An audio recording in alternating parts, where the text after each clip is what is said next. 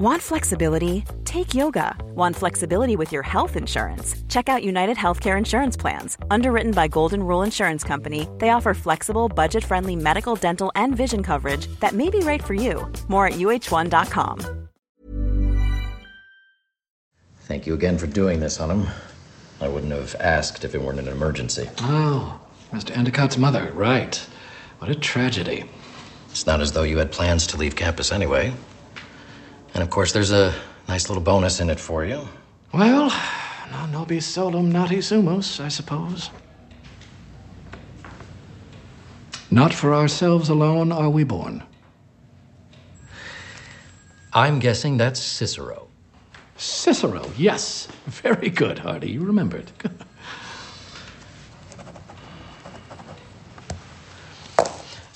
There'll be just four boys holding over this year. Mm-hmm.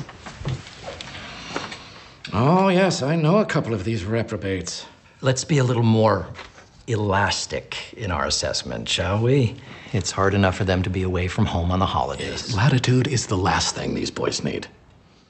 Alexander Payne is one of my favourite filmmakers. There's not a single dud in the resume as far as I'm concerned. Matthew Broderick and Reese Witherspoon take on American high school democracy in election. Jack Nicholson leaves Nebraska for his daughter's wedding in About Schmidt. The love of wine can bring people together or not in Sideways. George Clooney was never better than as the cuckolded Hawaiian lawyer in The Descendants. And I appreciate that I'm in a minority for my appreciation for Matt Damon shrinking himself for downsizing. So any year that has a new Payne movie in it is a good year in my book. This year it's The Holdovers, a period film set in 1970 about a curmudgeonly ancient history teacher at a Massachusetts boarding school who's given the task of looking after the poor, actually not so poor, kids who can't go home for the holidays. The teacher is Paul Hunham, played with characteristic abrasiveness by Paul Giamatti. He's a former student at Barton College who now spends his days being disappointed by the current students and faculty, and his evenings getting gently sozzled on Jim Beam. His five student charges are reduced to one when a helicopter arrives to spirit a lucky few away to the ski fields of Haystack for the sweet powder, and only spiky Angus Tully and kitchen manager Mary Lamb are left behind. Mary is still mourning the loss of her son Curtis, a Barton student thanks to her position, but who Barton could not or would not prevent from being drafted to Vietnam. It's nice to see class being presented on American screens, and the eventual revelation that ancient history snob Hunham doesn't come from the same pedigreed stock as his charges or his colleagues is sharply observed. Uh, Mary, Maybe you would, uh, maybe you would care to join us?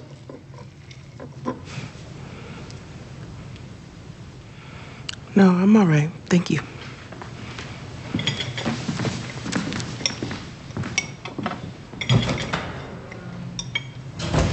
I mean, I know she's sad about her son and everything, but still, she's getting paid to do a job.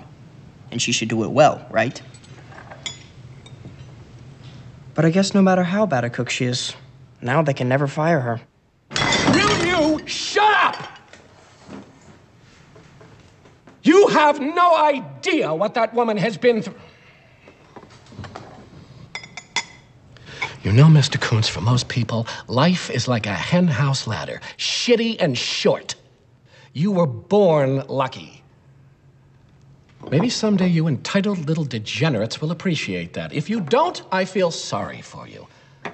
And we will have failed to do our jobs. Now, eat. This kind of private school is a long way from being a meritorious academy. Very few of them are. But they are a way to keep the world of privilege tight and contained. Hunham insists on blowing that coziness up to the detriment of his own career, but it's not until the end that we're told why.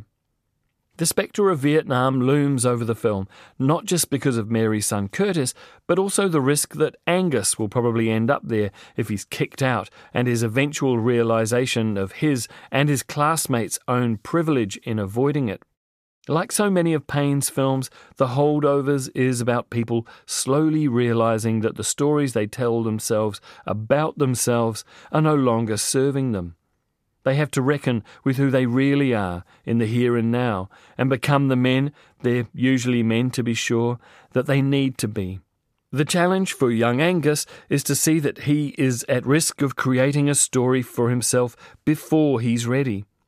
Unlike many viewers, I'm not convinced that The Holdovers reaches the heights of Payne's other work. The script by David Hemingson hits too many formulaic notes for that, but Payne's collaboration with his performers and his snowy evocation of the period mean that there are plenty of pleasures still to be had. Giamatti might be the most watchable of the leads, and Payne gives him some moments of frustration that are straight out of a Roadrunner cartoon, but his performance isn't the most impressive. First timer Dominic Sessa as Angus has a gangly teenage physicality and a gorgeous pout, but he also carries the dramatic weight of the film and does so with confidence. He's definitely a name to watch. You know, I don't think I've ever had a real family Christmas like this before. Christmas dinner, I mean, family style. Out of the oven, all the trimmings. My mom always just orders in from Delmonico's. Well, she's got the right idea. Next year, I'm ordering from Delmonico's. anyway, thank you, Mary. You're welcome. I'd like to propose a toast to my two unlikely companions on this snowy island and to our absent friends and family. And I realize that none of us is here because he wants to be. So if there's any way that I could make the holidays a little cheerier for either one of you, just say the word. Okay. I want to go to Boston. Boston? Why? Why not? The Holdovers is rated M for offensive language and is playing in discerning cinemas across the Motu now. Botox Cosmetic, out of botulinum toxin A, FDA approved for over 20 years. So, talk to your specialist to see if Botox Cosmetic is right for you. For full prescribing information, including boxed warning, visit BotoxCosmetic.com or call 877-351-0300. Remember to ask for Botox Cosmetic by name. To see for yourself and learn more, visit BotoxCosmetic.com. That's BotoxCosmetic.com.